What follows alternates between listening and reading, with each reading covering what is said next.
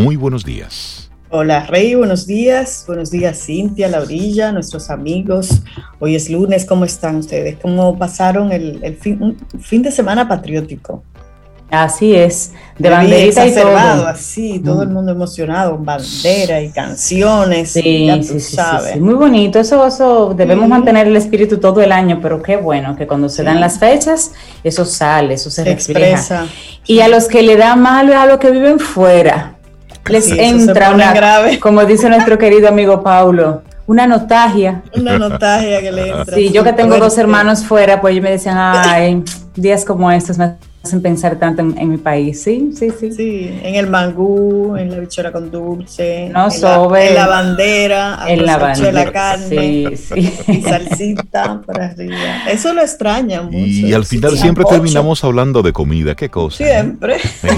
Bueno, esperamos que hayas pasado un muy buen fin de semana, que, que hayas recargado las energías, que hayas escuchado el discurso del excelentísimo señor presidente el pasado sábado. Muchas promesas Ahí se ofreció de todo y para todos. Sí, muchos frentes abiertos, pero bueno, muy bien. Y también, sí, hoy estamos arrancando el tercer mes de este 2021 con unas perspectivas bien interesantes. Los números del COVID van bajando de acuerdo a lo que estamos viendo. Ya hay un plan de vacunación mucho más claro, con unas, unas intenciones muy, muy claras y se está trabajando en eso. De hecho, ya inicia formalmente lo que es la parte de la vacunación a mayores de 70 años. Es decir, se sigue ampliando y se va cumpliendo, se van cumpliendo las diferentes fases. Y eso es importante. Pero ahora más que nunca, no desmayemos, no soltemos. Ahora es cuando debemos seguir. Esto es hasta el final y debemos mantenernos firmes en esa posición. No podemos aligerar las medidas ahora, porque, vamos, estamos viendo una lucecita al final del túnel, pero tenemos que seguir, seguir y no desmayar en todo esto. Y hoy, ¿cuál es el tema que proponemos para nuestros amigos y amigas Camino a los Sol Oyentes, Cintia? Bueno, que no reacciones como los demás. No tienes que reaccionar como los demás. Esa, esa mentalidad de manada no va Piensa, discierne, disiente si es necesario y ten las reacciones propias y coherentes contigo. Así que no tienes que reaccionar como los demás. Y hay una, un poema bien corto de Benedetti que dice, si te... Ay, Dios mío, no ni lo voy a decir. Sí, hombre. Dilo. Como que dicen que si pon la otra, la otra mejilla, ¿verdad? Si te dan, pon la otra mejilla. No, él dice, si te dan, lo estoy parafraseando, ¿no? Si te dan, ve y aprende karate. Ve Ella aprende karate. Lo conectamos y eso fue Benedetti. no, es que sí, es que, surge, es que sale eso ahí. Sí, sí, sí, no tienes que reaccionar como los demás, ese es el tema de hoy. Y la actitud que acompaña entonces este tema es que si esto no saca algo bueno de ti, no lo hagas. así mismo. Es decir, eso, y eso es importante. Siempre da tu respuesta más elevada en cualquier situación. Por eso, yo creo, creo que es una buena forma de nosotros arrancar un lunes. Tú vas a una reunión y las cosas se ponen locas. No seas parte de la manada. Rechaza, rehuye a comportarte como los demás simplemente porque estás en no. Tu respuesta más elevada siempre. Y para eso que meterle mucha conciencia a cada uno de nuestros actos. Así que arrancamos nuestro... La ¿eh? semana pasada, Rey, de si, si vas a decir algo, que sea algo que sea mejor que el silencio. Exactamente. Eso. Así arrancamos nuestro programa Camino al Sol. Te recordamos nuestras coordenadas. Caminoalsol.do, nuestra página web, nuestro correo electrónico hola arroba caminoalsol.do y nuestro número de teléfono de WhatsApp, el 849-785-1110. Así que buenos días y arrancamos Camino al Sol. Iniciamos Camino, al Sol. Estás escuchando Camino al Sol.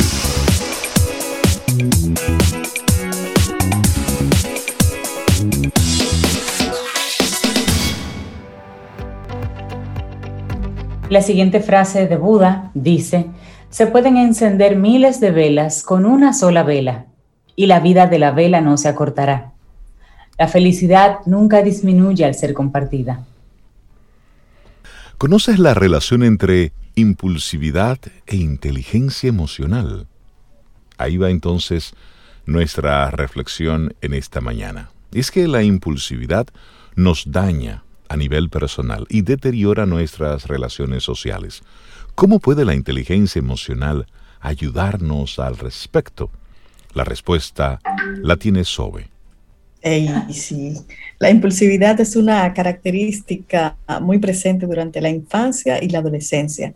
Su presencia está relacionada con la incompleta maduración de ciertas estructuras cerebrales y va disminuyendo a medida que la persona crece.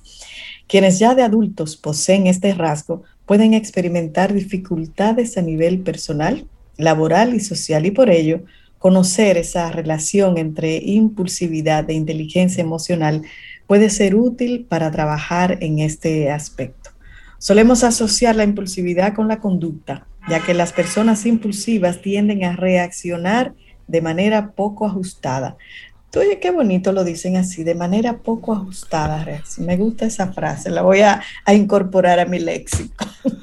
también, también relacionamos este concepto con la cognición, ya que la impulsividad implica una falta de reflexión y de planificación. Sin embargo, con frecuencia olvidamos el papel que juegan las emociones en el comportamiento impulsivo y por ende, cómo la inteligencia emocional puede convertirse en una gran aliada. Pero, ¿qué es la impulsividad que estamos mencionando? ¿Qué es la impulsividad? Antes de abordar la relación entre impulsividad e inteligencia emocional, es bueno que tengamos claro este concepto. La impulsividad es la tendencia a actuar sin reflexionar, moviéndose por la gratificación inmediata y sin tomar en consideración las posibles consecuencias a largo plazo. Las personas impulsivas actúan antes de pensar, pudiendo reaccionar de forma desmedida y arrepintiéndose después de la conducta. Esto puede aplicarse a actos como las compras compulsivas, a la ingesta excesiva de comida, por ejemplo, también, pero sobre todo suele asociarse al modo en que el individuo reacciona y se relaciona con los demás. Así es, la impulsividad se manifiesta como una dificultad para controlar las reacciones y comportamientos, por lo que estas personas pueden llegar a destruir en segundos lo que han tardado mucho tiempo en construir. Un puesto de trabajo, una relación de pareja, una amistad de años, pueden ponerse en riesgo por un acto impulsivo. Y es que estas personas encuentran dificultades en muchas tareas y habilidades que resultan esenciales para la vida cotidiana. Por ejemplo, escuchar y comprender a la otra persona antes de responder, ser paciente y aplazar la gratificación inmediata de los deseos, reflexionar y sopesar alternativas antes de actuar de una determinada manera. Otra, tolerar la frustración y también, por ejemplo, perseverar para alcanzar una meta. Hoy quiero esto y mañana esto y pasado mañana lo otro. Entonces estamos ahí en esta en esta locura. Así es. Y la realidad es que detrás de esa impulsividad subyace una incapacidad para tolerar estados emocionales desagradables. Es la necesidad de salir de esa emoción negativa lo que desencadena el acto impulsivo. Por ejemplo, la persona que se da atracones de comida lo hace para eliminar la tristeza, el vacío, o la ansiedad. En poco tiempo ese alivio temporal se habrá desvanecido, ocupando su lugar la culpa y el remordimiento. Sin embargo, en el momento, las emociones resultan tan desagradables que es imposible detener el impulso de eliminarlas. Y de la misma forma, cuando actuamos de manera impulsiva en nuestras relaciones interpersonales, buscamos librarnos de un malestar, por ejemplo, cuando el jefe de una persona remarca algún fallo en su trabajo y esta reacciona sintiéndose desproporcionadamente ofendida y abandonando su empleo. O cuando tras una discusión de pareja ejercemos presión sobre el otro para hablar y solucionar el problema de inmediato, aún sabiendo que no es el mejor momento. Esos momentitos de tenemos que hablar, sí, pero aquí no, aquí estamos delante de la gente, lleguemos a la casa. No, no, no, vamos a hablar aquí mismo. Es desproporcionado y a eso se refiere la impulsividad. Así es. Porque es aquí ahora. Pero mi querido, ahora Mi no. amor, pero aquí no se puede, espera. Vamos allí, Ay, ven, ay, vamos allí. No, déjame. Es que Sí, en ambos señores, sí. casos estamos actuando movidos por una emoción que nos resulta intolerable. El enfado, la incertidumbre, la ansiedad, la frustración nos invaden de tal manera que toman el control de nosotros. De este modo somos incapaces de calcular las posibles consecuencias o calmarnos antes de tomar la acción. Y hay una relación entre impulsividad e inteligencia emocional. Esto está muy asociado a una idea, y es la dificultad para gestionar las emociones la que nos lleva a actuar. Si logramos relacionarnos con la ira, la vergüenza, el miedo de una forma más sana, aumentaremos el control sobre nuestras decisiones. Si aprendemos a tolerar esa incomodidad emocional, podremos decidir deliberadamente cómo comportarnos y dejaremos de ser movidos por la necesidad de evitar esas emociones. Claro, y a ese respecto, la inteligencia emocional puede convertirse en una gran aliada. Podemos definir este concepto como la capacidad de identificar lo que sentimos en cada momento y regular esas emociones. Por tanto, se trabaja tanto en el autoconocimiento como en el autocontrol, que son herramientas fundamentales tanto a nivel personal como social. Claro, así, si sientes que con frecuencia eres presa de tus estados emocionales, si tu impulsividad genera problemas interpersonales, trabajar tu inteligencia emocional puede resultarte sumamente útil. Elena Sanz, psicóloga de la Universidad Complutense de Madrid, pues nos trae el tema del día de hoy. ¿Conoces la relación entre impulsividad e inteligencia emocional? Mm, bueno, pues ahí Eso vamos, está muy atado a nuestro tema del día de hoy, Rey. Sí, Claro, por la impulsividad es que, es que tomas esa reacción de en cadena, de manada, cuando Claro. todos pelean, yo peleo, impulsivamente. No sé por qué estamos peleando, pero estamos peleando todos. Sí, Lo importante es pelear. Bueno, por eso se crucificó a Jesucristo. Crucifíquenlo y todo el mundo, a quien no importa, ¿Y qué fue lo crucifíquenlo. hizo? Y es- entonces- Sin, a- sin averiguar mucho. Y el mismo Sí. comportamiento estamos también asumiendo en las redes sociales. Cuando se está atacando a una persona, no sé de qué, pero ahí va. Pam, pam, pam, Sí. pam.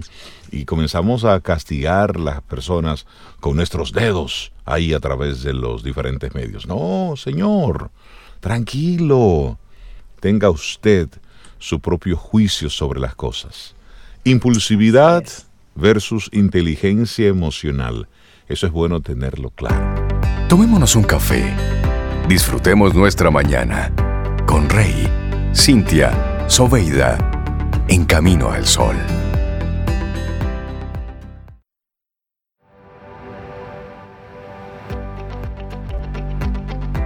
Decía Henry Ford, tanto si piensas que puedes como si piensas que no puedes, tienes razón. Totalmente. y cuando nosotros en Camino al Sol le estamos quitando el plástico a algo, ¿quién aparece siempre? Que César lo Cordero. llamamos a él César Cordero, desde el Carnegie Dominicana. Buen día, Hola, César. César. Primero de marzo, lunes, el, el trimestre que las empresas y nosotros cerramos como el primer trimestre del año. Ya estamos todo, eh, es- como usted acaba de decir, iniciando una nueva etapa, porque llega marzo y también llega, nosotros no lo sentimos tanto porque aquí es eh, un eterno verano, ¿verdad? Pero para muchos países en este año, en este mes, perdón, ya se inicia la primavera y es un cambio de estación, de renovación, que, que da ese sentido de, wow, se va yendo ese invierno pesado y comienza una nueva brisa fresca, agradable. O sea, es como un nuevo comienzo. Los árboles renacen, los animales de los bosques salen a, a- vivir esa experiencia de poder vivir un clima más agradable. Entonces, qué bueno poder que, saber que nos podemos renovar y que hoy es un buen día para hacerlo. Inicio de mes, inicio de semana. O sea que, y el tema de hoy va muy de la mano con lo que esto representa y es renovarse o renovarse. No hay de Usted- No, otra. no hay opciones ahí. No hay de otra. renovarse o renovarse. ¿Por qué? Porque seguimos en este sentido de cómo nosotros podemos seguir este descubrimiento como líderes. O sea, seguir descubriéndonos a nosotros mismos y saber cómo vamos, y ustedes hoy en, la, en las diferentes intervenciones, con la reflexión, viendo esa luz al final del túnel. ¿Por qué? Porque este mes vamos a cumplir un año que se declaró la pandemia mundial.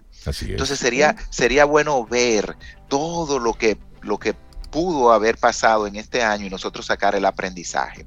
En estos últimos dos meses del año, al inicio de año, hemos trabajado con bastantes personas, empresas, y un elemento común es, ¿qué aprendí del 2020?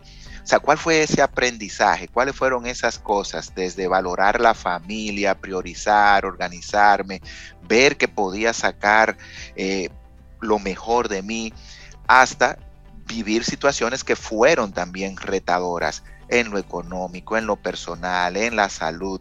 Entonces, todo eso nos dejó un aprendizaje. El detalle es, ¿qué voy a hacer con eso que aprendí? Y llega el momento entonces, luego que vimos los puntos que trabajábamos la semana pasada del enfoque, el sentido de en dónde y en qué voy a renovar. Las empresas, muy por lo que se pueda pensar que no, no quieren despedir personas. Las empresas quieren ver la mejor manera de mantener al personal. Y hay dos elementos claves. Número uno, es un elemento y voy a ser muy lineal, es un elemento de costo. A las empresas le cuesta demasiado dinero el despedir personas, el reestructurar toda una organización de 500 empleados y dejarla en 300, señores, eso representa... Eso cuesta un dinero, sí, sí. Cuesta mucho dinero, pero no solamente la parte que podemos medir en costo de dinero, sino también el costo emocional. ¿Cómo quedan los que quedan emocionalmente hablando? ¿Con qué sentido? ¿Con qué moral? ¿Con qué valor de seguir adelante? Entonces, las empresas no quieren y por eso se vive estudiando tanto desde los departamentos de gestión humana esos indicadores de rotación de empleado, de retención de empleado, de clima y de ver cómo podemos mantener la organización a flote, ¿verdad? A pesar de las adversidades. Entonces, si la realidad es que las empresas al final no quieren, porque esto lesiona de una manera muy directa lo que es su dinámica de costo de negocio, por otro lado, no quieren por lo que representa a nivel de su imagen y su proyección de valor. Una empresa que tiene dos, 500 empleados y baja a 300 no tiene el mismo valor de mercado. Tan simple como eso. O sea, tanto en imagen como en productividad, en posibilidad de seguir superando la crisis. Ahora, ¿qué sí requieren las empresas? Y era lo que hablábamos hace un par de semanas, que el personal vaya alineado a lo que son los retos de la organización. No puede haber un divorcio entre lo que son las expectativas, objetivos de la empresa y las expectativas y objetivos de la persona. Tiene que haber una unión. Y ahí es entonces donde entra el reto. Nosotros vernos dentro de esta ecuación. Porque si bien es cierto que en este último año se han vivido todas las situaciones que hemos vivido, también es cierto que las empresas, y yo he tenido la oportunidad de estar muy de la mano con varias empresas de diferentes sectores, del servicio, del área de zona franca, del área de producción, del área de comercialización en el país, y todas tienen, y yo lo he vivido, tienen como objetivo ver cómo salir de la crisis procurando afectar lo mínimo posible a sus colaboradores. Eso a mí me ha gustado verlo en las empresas de mi país. Cuando nos reunimos con los CEO, con los directores, con los departamentos de gestión humana, ya nosotros como empresa y para apoyarles, lo primero que nos dicen es de qué manera podemos retener la mayor cantidad de colaboradores. Ahora, ¿qué nos demanda a nosotros como personas esta realidad? Y aquí les voy a compartir el resultado de un estudio recientito terminado ahora a finales de, de enero, donde se indica esas cosas que las empresas están procurando de nosotros como personas para que nos podamos quedar en ellas y que dentro de estos cambios seamos, como se pudiera decir, lo más eficientes posible. Y aquí voy con la primera lista. ¿Qué buscan las empresas? Tanto en el personal, no importa la edad, y se dividió el estudio en tres escenarios. Principiantes o nuevos colaboradores, empleados junior y de medio tiempo y empleados senior y de largo tiempo en la empresa. Y en todos los porcientos varían muy poco. ¿Cuáles son esas cualidades que las empresas buscan? Aquí están. Uno, orientación a los detalles. Un aprendizaje rápido. Que tengamos iniciativa y podamos desarrollar un trabajo en equipo. Y aquí viene el impacto. Voy a tomar esta como referencia de los porcentajes para que vean qué tan cerca estamos. Trabajo en equipo en un 43% para los principiantes y personas que tienen poco tiempo en la empresa. ¿Por qué? Porque están en el proceso de inducción. O sea, yo lo exijo, pero soy un poco más consecuente. ¿Por qué? Porque eres nuevo, está entrando a la empresa o tiene poco tiempo y está en ese proceso de adaptación. Luego, en un 46% para el personal de medio tiempo, cuando digo medio tiempo es que tiene por lo menos dos, tres años en la empresa, ¿verdad? Y que ya está en una posición o en un nivel junior dentro de la empresa. Entonces ahí se exige en un 46%. Y ya para personas senior de más data en la empresa en un 47%. ¿Qué quiere decir esto? Que a mayor tiempo usted tenga en una empresa, más se le va a exigir. Se espera un mayor compromiso. Claro.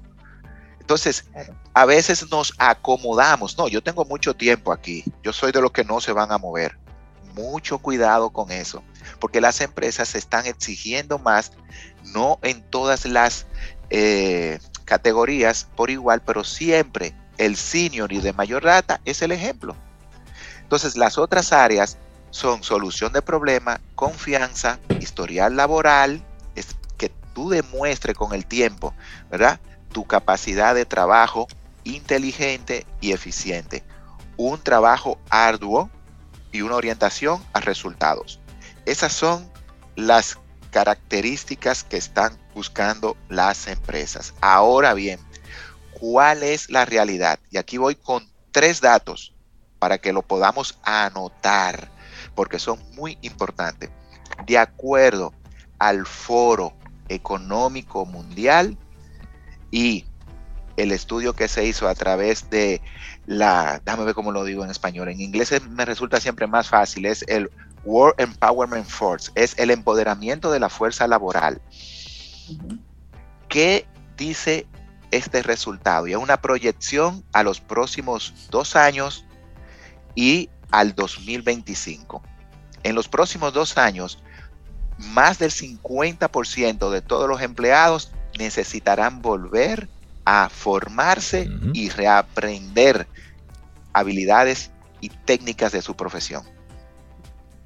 O sea, oigamos esto, más del 50% de todos los empleados del mundo tendrán que reaprender y volver a formarse en habilidades blandas y técnicas ligadas a su profesión. Para los próximos dos años, 85 millones de puestos de trabajo podrían ser desplazados por un cambio en la orientación y división del trabajo entre los humanos y la inteligencia artificial. Si no me cree, un ejemplo de esto es verifique cuántas empresas estamos llamando y no contesta ya no solo la contestadora de hace unos años, ¿recuerdan? Sí. Si marca el departamento de compra el 1, si marca el departamento de servicio el 2. No, no, es que ya hay una inteligencia artificial que interactúa contigo y, y, te dice, díganos su caso, tú habla, ok, y te van resolviendo. Y al final, si no quedó resuelta la situación a través de ese proceso totalmente digitalizado y tecnológico basado en inteligencia artificial, es que entra un operador y hay empresas que han reducido de un 90 a 10. Otro ejemplo gráfico, compre algo por Amazon, pida una reclamación y un seguimiento. El 99% del servicio se da a través de inteligencia artificial. Entonces, consideremos, ya que nosotros no estamos ligados al mundo de la tecnología en un 90%, cómo nuestras habilidades van a ser necesarias. Y aquí viene el otro dato importante, y es que el 94% de los líderes empresariales, directores, CEO, consejo de administración de empresa, están orientando a los departamentos de gestión humana. ¿Por qué? Porque van a necesitar que los empleados adquieran nuevas habilidades de trabajo. Y eso, eh. apuntando a, a esa parte, César, todas esas habilidades vienen conectadas por diferentes vías. Es decir, las empresas están haciendo, las multinacionales principalmente, están haciendo esfuerzos importantísimos en desarrollar grandes plataformas de formación. Sí. Y tú estabas apuntando sobre lo que deben conocer en términos de habilidades blandas, elementos más relacionados con su oficio. Pero en este tiempo se le está dedicando un espacio importante a lo que tiene que ver con ética, por un lado, ética en los negocios, el manejo ético de los colaboradores y también todo lo que tiene que ver con, con discriminación. Están abordando con mucha profundidad esos temas. Me encanta eso que dices porque ahora vamos, ahora vamos al top 10 de las cualidades, cualidades y luego el top 10 de las habilidades. Vamos a ver, mira, cualidades, lealtad sobre integridad. Ahí hay dos.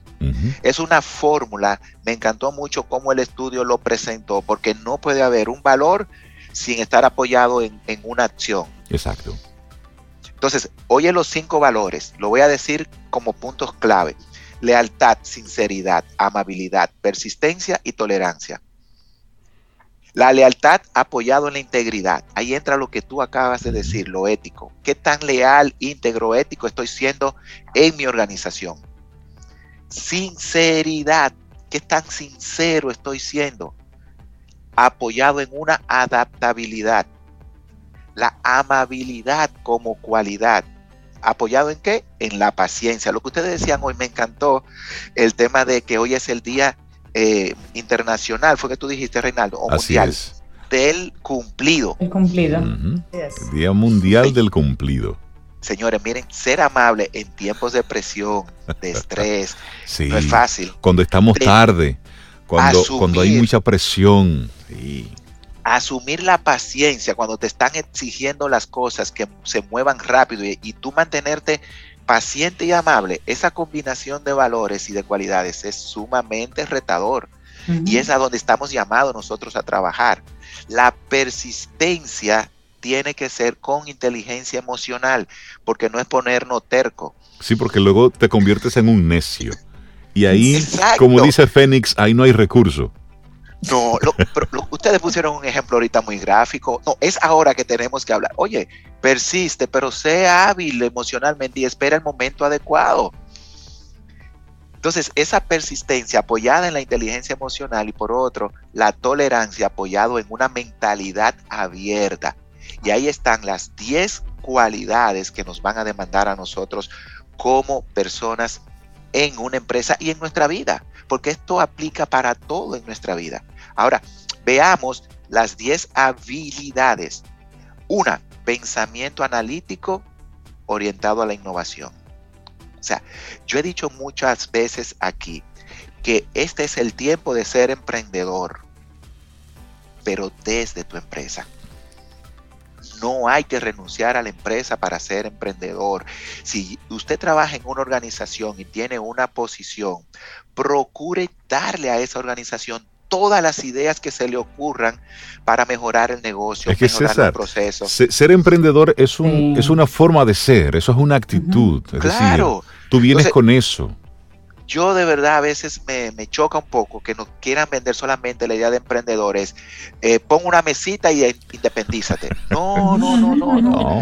Eso está bien y va a llegar y qué bueno que tú te puedas independizar y así como un empresario en un momento comenzó chiquitito, tú comiences y logre, logre crear una empresa y multiplicar. Pero si ahora, ahora mismo está trabajando para una organización, óyeme, que tu pensamiento analítico tu innovación se oriente hacia esa empresa. Número dos, aprendizaje activo. No se puede quedar, y lo que tú decías, Reinaldo, las empresas se están invirtiendo en plataformas, en recursos, para que los colaboradores aprendan y reaprendan. Entonces, aproveche cualquier oportunidad que le dé la empresa. Tres, mantenga una resolución de problema ¿verdad? Con un sentido proactivo. No espere, ah, y eso había que resolverlo. Si usted lo está viendo, de la iniciativa. Claro, yo lo vi, pero pensé que alguien más lo iba a hacer.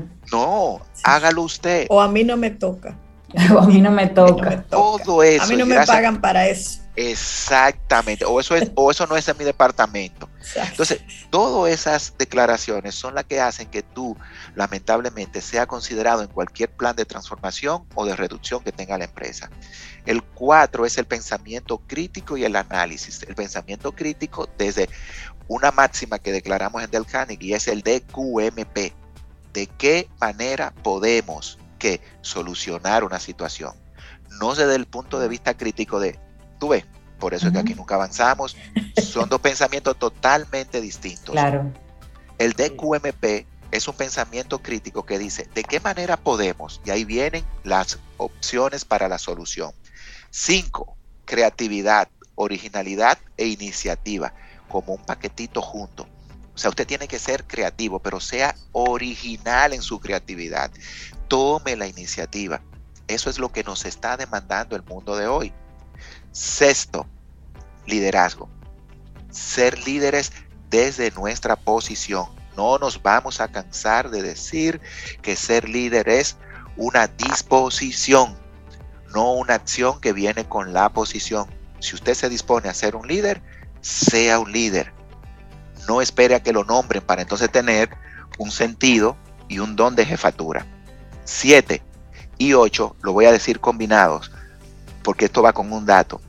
El 7 es el uso, monitoreo y control de la tecnología. Y el 8, diseño de tecnología y programación.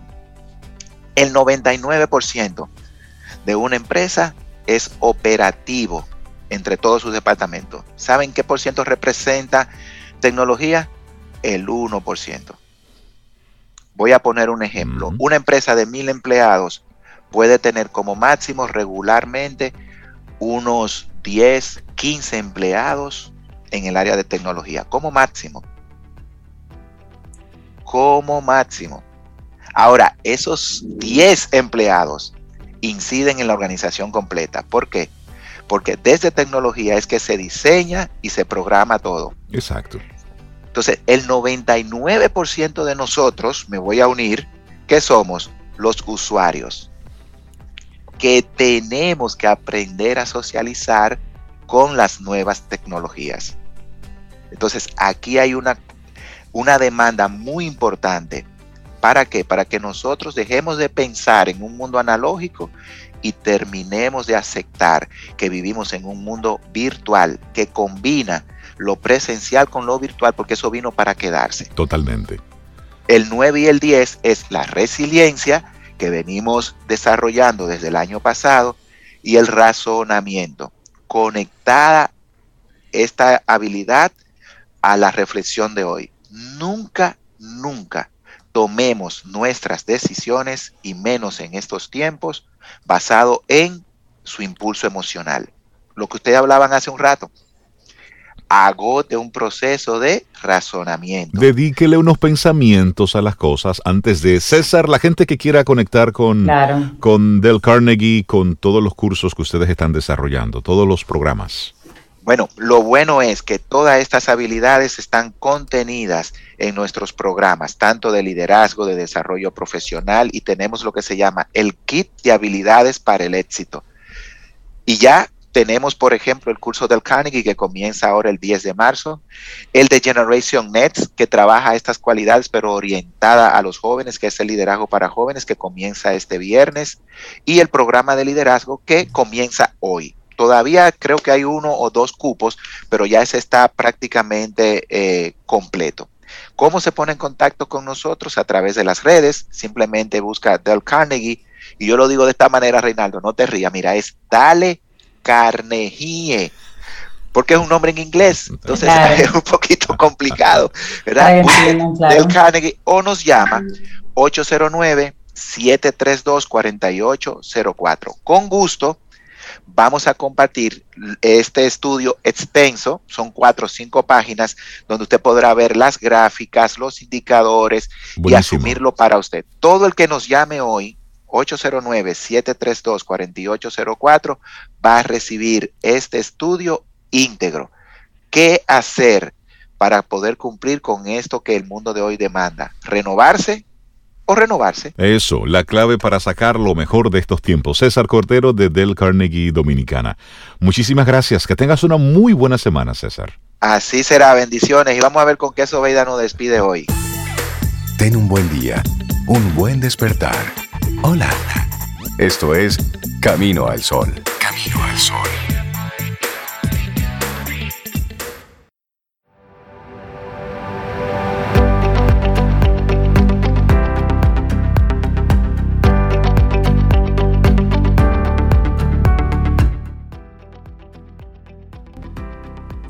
Y seguimos con Camino al Sol. Nuestra siguiente frase es de Oprah Winfrey, que dice, el gran secreto de la vida es que no existe gran secreto.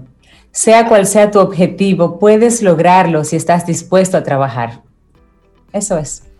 Totalmente. Así mismo. Seguimos avanzando. Bueno, y ya que estamos en esto, vamos a ponerle un poco de, de poesía porque sí, porque para la poesía, igual que para la ternura, siempre hay tiempo, como lo para la amabilidad.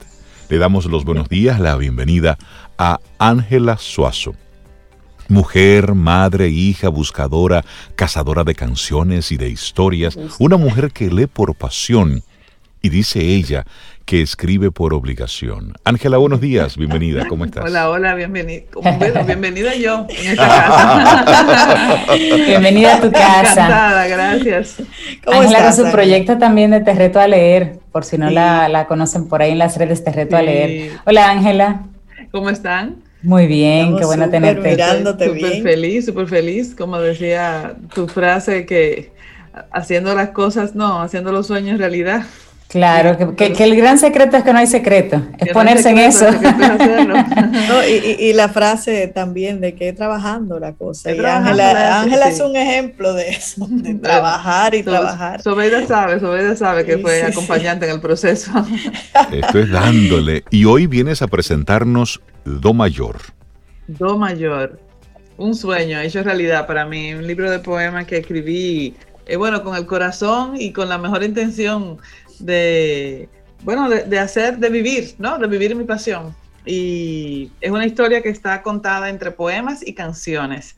Cada poema está acompañado de una canción que es como el maridaje perfecto, como el escaloncito que le faltaba a la, a la historia. Como que tú lees un poema y dices, lo próximo es entonces. ¿Y qué vino primero? ¿Qué vino primero, el poema y la canción o la canción motivó el poema? Mira, hay una, hay una combinación eh, de elementos, yo pensaría, porque cierto es que hay muchas canciones que a mí me han sembrado, ¿no? Eh, eh, líneas que, ya era irremediable hacer algo con ellas, pero también hubo, hubieron muchos poemas que nacieron solos y que cuando al leerlos te das cuenta que te llevan a un momento, a una canción, a una sintonía. Ya. Ángela, cuando tú dices que lees por pasión, lo entiendo perfectamente, pero cuando dices escribo por obligación, ¿qué significa eso? ¿Quién te obliga? Exacto. Es inevitable. hay algo que, que, dentro de mí que es inevitable. o sea, que si no escribo, entonces me siento en deuda conmigo misma. Oh, wow. Eh, ¿Y de qué va Do Mayor? Cuéntanos un poquito. Do Mayor es una historia romántica, es una historia mm. de, de amores y desamores, entre otras. Pero sí, es una historia, es una historia eh, romántica. Como te digo, que está contada desde el nos conocimos hasta el final de la historia entre poemas. Todo el recorrido eh, son etapas y asimismo el diseño también, que fue hermosísimo de Michelle del Villar, que trató de rescatar esas etapas en la relación, trayéndola eh, en, el, en las gráficas. ¿Cuánto hay de vida real ahí? Hay un poco, hay un poco, claro que sí, hay un poco. un poco, hay un poco. Está dramatizado, claro, porque cuando yo saqué el hilo, ¿no? El hilo conductor, que, es, que fue para mí la clave de todo, yo tenía mucho tiempo tratando de escribir un libro y no acababa de conectar. Y una amiga me dijo, bueno, porque los libros deben de tener un hilo. Y yo dije, un hilo. un hilo? Mi libro no tiene hilo. O sea, yo tenía un compendio de poemas y yo no tenía un hilo. Yo dije, ¿cómo un hilo? Y esa noche, cuando yo cerré con ella, estábamos en un Zoom, plena cuarentena, un Zoom y una copa de vino. Cuando yo cerré con ella, yo llené la copa de nuevo y jalé y el hilo. Encontraste el hilo, la madeja. poema que tiene referencias musicales, es claro, que tiene referencias musicales. Y entonces ahí me replanteé. Eh, en la noche, ya a la una de la mañana, yo tenía el borrador del libro hecho. Entonces sí, Cintia, hay, hay cosas que son reales y hay otras que hubo que dramatizarlas para que completaran la historia, que sirvieran de escalón eh, y crearan vínculos. Ángela, y desde ahí voy, desde que anunciamos que venía Ángela Suazo, Sobeida de inmediato buscó su libro y dijo, yo ah, tengo un poema aquí que lo quiero leer. Entonces, Sobe, ¿pudieras darnos una probadita de Do Mayor? Sí, sí, sí. Este se llama Quiero un alma. Quiero un alma que no viva tras bastidores, que se abra a sí misma el telón, que se reinvente el guion. Quiero un alma que mute, que resurja y vuele al viento sin espanto. Quiero un alma que haga de la vida su escenario, que se ría su comedia. Quiero actuar mi propio papel, no huir a los aplausos del claqué. Quiero un alma que estando libre se transforme, que se eleve, que algunas veces vuele, y otras se arrastre a ras del suelo al que Sabina le canta. Quiero un alma libre, que se vista de drama y de odisea, sin disfraces ni reservas, que sonría por dentro como me hace sentir tú sin proponértelo. Quiero un alma que deje que las musas fluyan y las rijan, que viva enamorada del verbo amar, que cuando quiera ser un alma libre y vestir su piel con tu piel, lo sea es profundo. Quiero un alma libre, precioso. alma libre. ¿Cómo, llegas? Y la canción que la canción que la acompaña es que se llama Soledad de Joaquín Sabina. Mm, excelente ese maridaje. Ángela, ¿cómo tú llegas a desear un alma así? Bueno, después de sentir que no la tienes, sí. Quizás cuando en un momento que tú dices, ¿hacia dónde estoy caminando? ¿no? ¿Hacia dónde voy? ¿Y qué, qué quiero de mí? Entonces ahí tú dices, bueno, quiero vivir un alma libre. Precioso ese, ese tema. ¿Todos van en esa, hacia esa introspección? No, hay algunos que son un poquito más eh, divertidos y otros que tienen una connotación un poquito más filosófica inclusive, o sea que sí, hay un contraste. En ese proceso de crear, ¿qué tú decides? ¿Cuál, ¿Cómo decides cuál será el primero? ¿Cuál será el que va a ir rompiendo todo y abriendo el camino? ¿Y cuáles no van? Eso creo que es lo peor. Es seleccionar solamente los que sí, y deberían de, formar parte del libro. Tuve la oportunidad de trabajar con gente que me acompañó, que me asesoró, que me guió. Y no solo para sacar, sino para dar lo más posible dentro de cada texto. Eso lo hice con acompañamientos. Totalmente. La gente que quisiera eh, conectar más con, con Do Mayor, ¿dónde está disponible? Eh, ¿En qué plataformas lo podemos encontrar? Bueno, el libro está ya en todas las plataformas y, perdón. Tranquila. Y librería, pero eh, está en mi página web, angelasuazo.com que yo soy la librería. Ahí me contactan y yo. Pero, pero Sobe, me gustaría que tú leyeras. Sobe, vamos a leer otro, ¿te parece? Sí, bueno, yo puedo, si Ángela sugiere, Ángela, tú como oh, cuál te, gustaría que leyéramos, tú me dices cuál página y de una vez. 64. en la página 64, para allá vamos, 64. Aquí está, y ese poema, Valiente tú, se llama. La canción es La espera, de José Luis Perales. Y el poema dice así, Valiente tú que detenida al borde del abismo del adiós, te lías con detenimiento el cinturón, te pintas los labios de rojo, te perfumas el cuello y el alma, acaricias el gato negro y le das de beber. Bajas la cortina y detenida en el dintel, te secas las lágrimas, te cuelgas un bolso lleno de recuerdos, te acercas a la puerta, respiras ese olor a tabaco trasnochado que sabes que para siempre te atormentará, el olor del dueño de la llave que San Pedro usó para abrirte el paraíso. Vistes tu pelo con abundancia, te ajustas la corona de reina y mártir en tu propia novela. Ciñéndote el vestido sales a vivir, dispuesta a que si las vueltas no te llevan de regreso hasta su orilla, te arrastren a otro mar. Precioso, Ángela. Tú estabas conectada como con una especie de canal de fuera ese libro tiene que venderlo con una botella. Tú le amas una botella. Definitivamente. Para que haga ya, listo. Ángela, ¿cuándo tú decides ya? ¿Este libro está completo o debo dejarlo hasta ahí? ¿Cómo fue ese proceso? Mira, la cuarentena primero fue el momento de decidir si lo voy a publicar es un hecho y ya no voy a darle más vuelta, no voy a buscar más recursos descabellados, ahora con otro asesor, ahora con otra gente, ahora. Eh, y luego él ya está listo. Creo que vino de un tercero, honestamente. Yo creo que yo estuviera todavía revisándole. De un ya, eh, Ángela, déjalo así. Sí, Por favor, ya. Estás lista, estás lista. Y también te voy a decir algo, siempre hago mucho la anécdota que el primero que me confrontó con esa decisión de publicar fue Miguel Yarul, que me dijo, si tú no crees tus poemas, a mí no me interesa leerte, porque justo en esa búsqueda de, de qué publicar y, escondida o digamos escudada dentro de, dentro de muchas excusas, esa decisión de publicar es más que nada en lo que tú crees. Y cuando ya yo creí, yo dije, bueno, yo creo que sí, que ya. Eh, fue para mí, yo creo que un día de fiesta, más que nada. Yo creo el, el libro estuvo listo muchas veces, o sea, el libro ha sido para mí ya un, un sueño muchas veces. Ese fue una de las veces. Qué bien. Bueno, pues Ángela Suazo, muchísimas gracias por compartirnos eh, Do Mayor. Y la gente que, quiera conectar contigo, ¿cuál es tu página web y dónde podemos tener el libro disponible? Bueno, mi página web es angelasuazo.com y estoy en las redes sociales, arroba angelasuazo, en todas las plataformas. Vida, música, noticia, entretenimiento, camino al sol.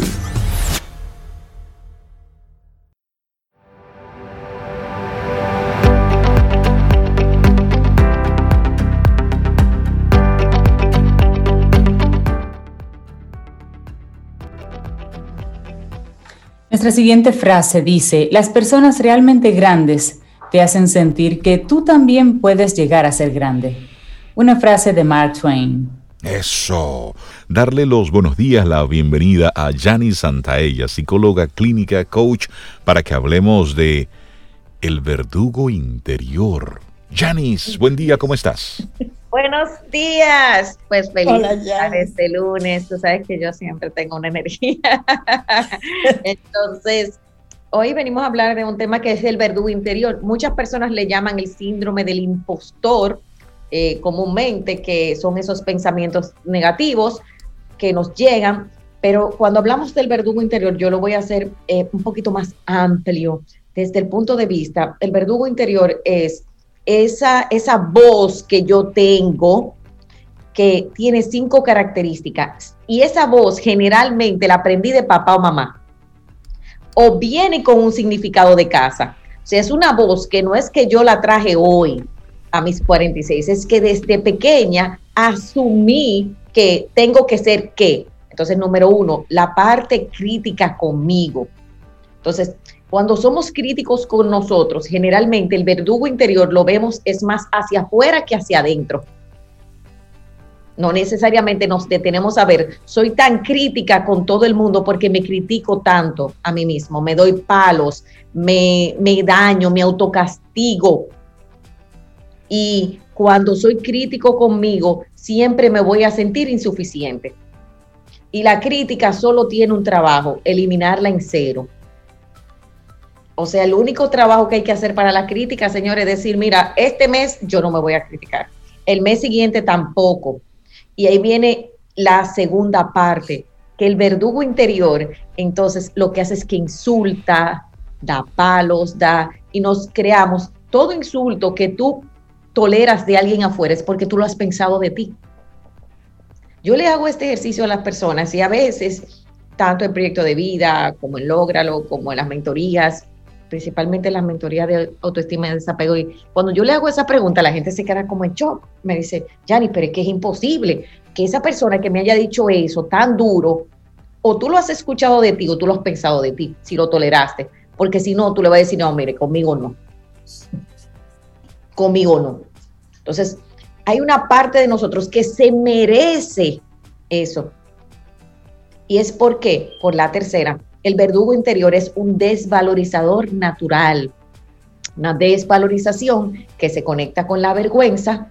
Son pensamientos míos que me destruyen desde mis maneras de ser, desde cómo me veo al espejo. O sea, es una desvalorización constante que yo me levanto pensando mal de mí, o sea, me despierto y uno de los ejercicios de esto práctico para trabajar es despiértate pensando bien de ti.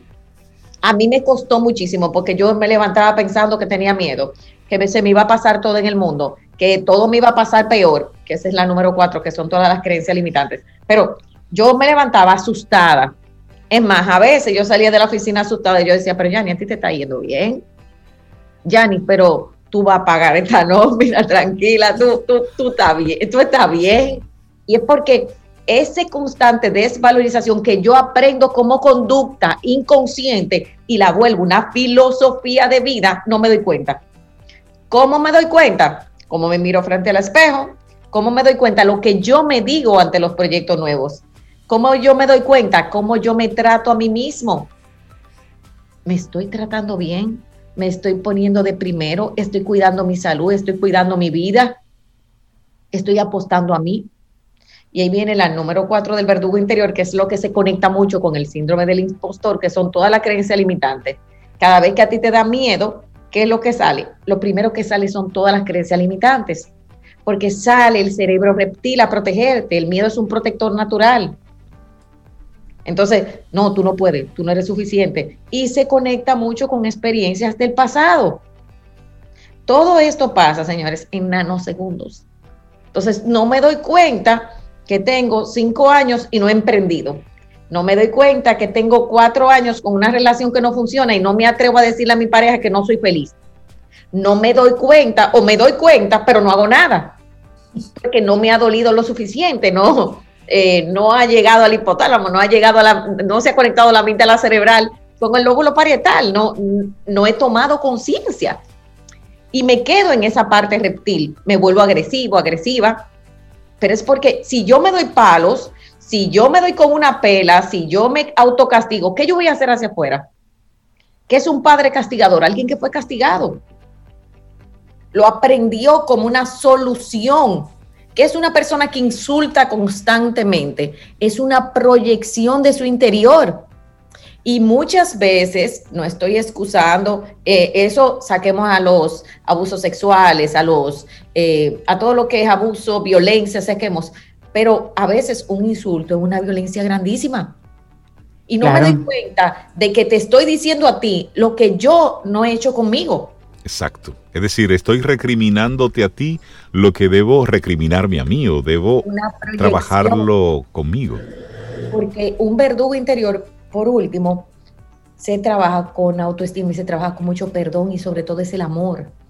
Empieza en el amor propio. En tú darte cuenta, wow, yo me trato mal. Yo tuve que hacer esa conciencia hace unos años yo me trato mal, yo abusaba en las horas de trabajo que yo, yo tomarme un sábado y un domingo y ponerle libre, me daba sentimiento de culpa, de que ponerle libre. O sea, ya yo lo hago, de que libre, yo dije, wow, qué crecida. Sea, libre, así, escrito, libre. Eso es como, wow, ¿a dónde nos vamos de vacaciones? Yo llegaba a las vacaciones con la computadora, con el bulto, o sea, primero tenían que llegar todos mis equipos, si no yo no salía a ningún sitio. de, de vacaciones. Entre comillas, vacaciones. Exacto. Entonces, con esto de la, de la, de, de la parte digital. Entonces, lo primero para tú trabajar tu verdugo interior es cómo yo me trato a mí mismo. Y lo segundo es cómo los demás me tratan. Porque generalmente en mis relaciones está la proyección de ese verdugo y cómo trato a los demás serían los terceros, porque esas relaciones me van a arrojar mucha información. Entonces, si yo a mí me trato mal, ¿qué va a hacer el otro? Porque tengo poder de sentirme sacrificado, sacrificada. No hay cosa que dé más poder que eso y que sea la víctima, la víctima la protagonista de toda esta historia. Sí. Y, es duro decirlo porque yo fui muy víctima, o sea, para mí ha sido un reto volverme responsable, o sea, y ¿Qué hay detrás de todo esto? Ese verdugo, lamentablemente, se va a traducir en depresión, en amargura. Nadie aguanta a una gente el día entero con una queja. Sí, sí, con una cantaleta de esa. Dani, ¿cómo rompemos ese círculo? Mira, vamos a iniciar en el amor propio, en tomar una conciencia, qué yo quiero para mí, quién soy, conectar con mi autenticidad, tratarme bien, perdonarme, qué es lo que tú no te perdonas, ese es el reto de esta semana, ¿qué es lo que tú no te perdonas? Porque el verdugo interior viene a recriminarte las expectativas y el perfeccionismo ideal que tú esperaste de ti, que no te perdonas. Y cuando tú empiezas a ver que no te perdonas y haces esa lista, luego vas a conectar con lo siguiente, que cuáles son tus duelos pendientes. Con esas dos se trabaja mucho el verdugo interior, que yo no me perdono, que, es lo que, porque es un perfeccionismo tapando un dolor que hace el perfeccionismo, es tapar todas nuestras inseguridades. Quiero ser perfecto.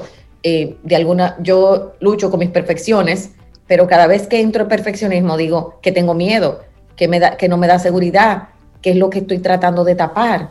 Entonces, en el que no me perdono, y qué duelo, qué pérdida, qué no he trabajado de mí, vas a encontrar mucho de tu verdugo interior. Janice, ¿y cómo dejo de alimentar a ese verdugo interior? Yo empezaría, yo empezaría con tres cosas, con las críticas, cero críticas.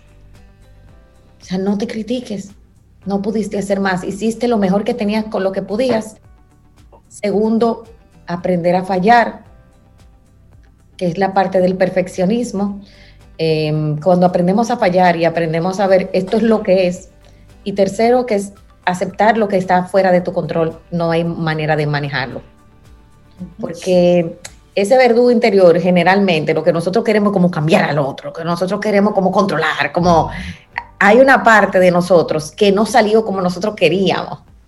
Entonces es esa expectativa, es ese perfeccionismo y sobre todo esas críticas son enemigas de nosotros y no es la excelencia. Mira, qué buena pregunta. Excelencia es el cuidado de, de, los detalles. Excelencia es que voy a fallar hoy y voy a ver qué fallé para mejorarlo, pero me voy a perdonar, porque no, o sea, hice lo mejor que pude con lo que tenía en ese momento. Yo creo en la buena intención, yo creo en la intención positiva, y si empezamos a salir de ahí, también vamos a quitar los verdugos para nuestros hijos vamos a quitar los verdugos para nuestras parejas, para nuestros líderes, para nuestros colaboradores, porque a veces tú dices, bueno, yo soy duro para que ellos aprendan. En realidad es la mejor forma. Yo soy duro para, o sea, a veces son comportamientos aprendidos de los cuales yo no me he sentado a tener esta conversación conmigo de esto funciona, me funciona, y conectar con el amor, con tu autenticidad. ¿Cómo tú quieres ser recordado? ¿Qué tú dejas en la gente? Tú dejas en la gente cuando está contigo palos, críticas, quejas. Yo me di cuenta un tiempo que yo llamaba a mis amigas nada más para quejarme. Y yo tuve una amiga que me dijo, Yanis, eh, pero de verdad, o sea, yo estoy preocupada por ti. Y yo me quedé como, ¿qué? Sí, porque yo o te veo cansada, o te veo preocupada, o te veo quejándote. Y yo dije, wow, qué lindo, gracias. ¿Qué me, qué me quiso decir a, mí eso? Que yo esa persona, cada vez que la veía, lo que me desahogaba, y, tú puedes tener tu momento de desahogo, pero no 24/7. Y la cargabas a ella. Y todo el tiempo que ves a esa persona. Exactamente, no 24-7. Sí, porque luego te cambiamos el nombre, te ponemos Yanis Quejín. Y hay personas que se convierten en eso, que cuando tú ves esa llamada, tú dices, llamada depresiva, viene yo, viene llanto. No, estoy en ella. Reinaldo, tu programa, tengo, Reinaldo, tengo comentarios que hacerte con tu programa. Ah. Señores, pueden hacernos todas las críticas constructivas, yo no estoy diciendo que no, para que nuestros oyentes y eh, las personas que nos siguen por YouTube, no, yo estoy diciendo que no, yo soy feliz de recibir, pero no puede ser 24-7 que tú tengas algo que decirme para que, yo siempre ese sea el tema. Exacto. La mejora continua tiene su momento y pertenece a los procesos, a los sistemas, a los ingenieros, pero el ser humano también necesita amor, cariño, comprensión. Y parte de lo que nos regaló esta pandemia, yo creo que fue empezarnos a tratar mejor, a ser más empáticos, a, a extrañarnos más. Y yo creo que si hacemos ese balance de vamos a mejorar, pero también aprender que vamos a caer, Creo que ahí hay un equilibrio muy interesante y sobre todo, ¿qué quieres dejar en el otro? ¿Qué tú quieres que el otro se quede de ti? El verdugo interior, el tema que Yanis Santaella nos comparte hoy en Camino al Sol. La gente que quiera ponerse en contacto, Yanis, contigo. Mira, a través de nuestras redes en janis.santaella, este miércoles tenemos gratis el plan de tu proyecto de vida el 18 empezamos con proyecto de vida digital de cinco meses. Oye, señores, cinco meses. Ya tú sabes lo que vas a cinco meses con, este, con esta señora. solo para valientes. Y tengo un nuevo proyecto que se llama Lógralo en 90 días, que solo es para 20 personas, porque creo que es el año del crecimiento. Vienen las mentorías y los martes, mañana martes, todos los martes tenemos en YouTube gratis herramientas para la vida. Una sola hora contigo en vivo y queda todo grabado en nuestro canal de YouTube, J-A-N-I-S, Janis Santaella. Y nuestro trabajo este año es apoyar tus sueños, pero sobre todo luz, amor, claridad, inspiración. Eso es lo que queremos para ustedes. Buenísimo, Janis. Santaella, muchísimas gracias por. Un abrazo, Janis. Que tengas una, una buena semana. Y hoy hemos estado hablando de tener pensamiento crítico, pensamiento propio, no reaccionar como una manada. Y hay una frase de Fernando Sabater que me gusta mucho que dice, es mejor saber después de haber discutido y pensado que aceptar los saberes que nadie discute simplemente para no tener que pensar. Mm, me gusta eso. Más cómodo así. claro, sepa, después que usted discutió la idea, no acepte algo simplemente para no tener que tener esa, esa pequeña tarea de pensar. Para que usted diga, eh, sí, es cierto, pero usted discutió, usted estuvo ahí. discutió, llegó un punto. Y sí, Señores, estamos llegando al final de nuestro programa, pero hoy es el Día Mundial de qué, Sobe? Ay, del cumplido, ah. del cumplido, de piropos sería. De los piropos. De los piropos, del cumplido. Y, y mira, como yo pedí, cuando uno pide el universo da. Eso es así. Entonces, Neno, oye qué lindo, Neno dice, Sobe, eres única. Oh my God. Me gusta, Rey. Neno. Única. hay, muchos piropos ahí, ¿no? Sobe, tú sabes. Sí, mira, y Ana Matías, eh, no, ve, Ana Matías, eh, Cintia, a propósito de lo que hablábamos al principio, Rey dice, sobre la reflexión de hoy me identifico plenamente con no tengas mentalidad de manada, dar tu respuesta más elevada. Y si vas a hablar, que tu respuesta sea mejor que el silencio. dice, wow. Eso. Qué bueno que ella se haya quedado con Tres ganancias. Fanny te vio por ahí. Te vio ah. en, una, en una carrera. Señor, no anda vendido en la calle. Ah, vendido, que tenemos unos informantes ahí. Señores, llegamos al final de nuestro programa Camino al Sol por este lunes primero de marzo. Hoy está de cumpleaños Fátima Enríquez, cariñosamente tía Fa. Si usted la conoce, dígale que desde Camino al Sol le mandamos un abrazo grandote, grandote, grandote para que ella la pase súper bien. Y bueno, bueno, mañana martes, si el universo sigue conspirando, si usted quiere, si nosotros estamos aquí, tendremos un nuevo camino al sol. Y esperamos que hayas disfrutado del contenido del día de hoy. Recuerda nuestras vías para mantenernos en contacto. Hola arroba caminoalsol.do. Visita nuestra web y amplía más de nuestro contenido. Caminoalsol.do. Hasta, una, próxima, edición. y pásala bien.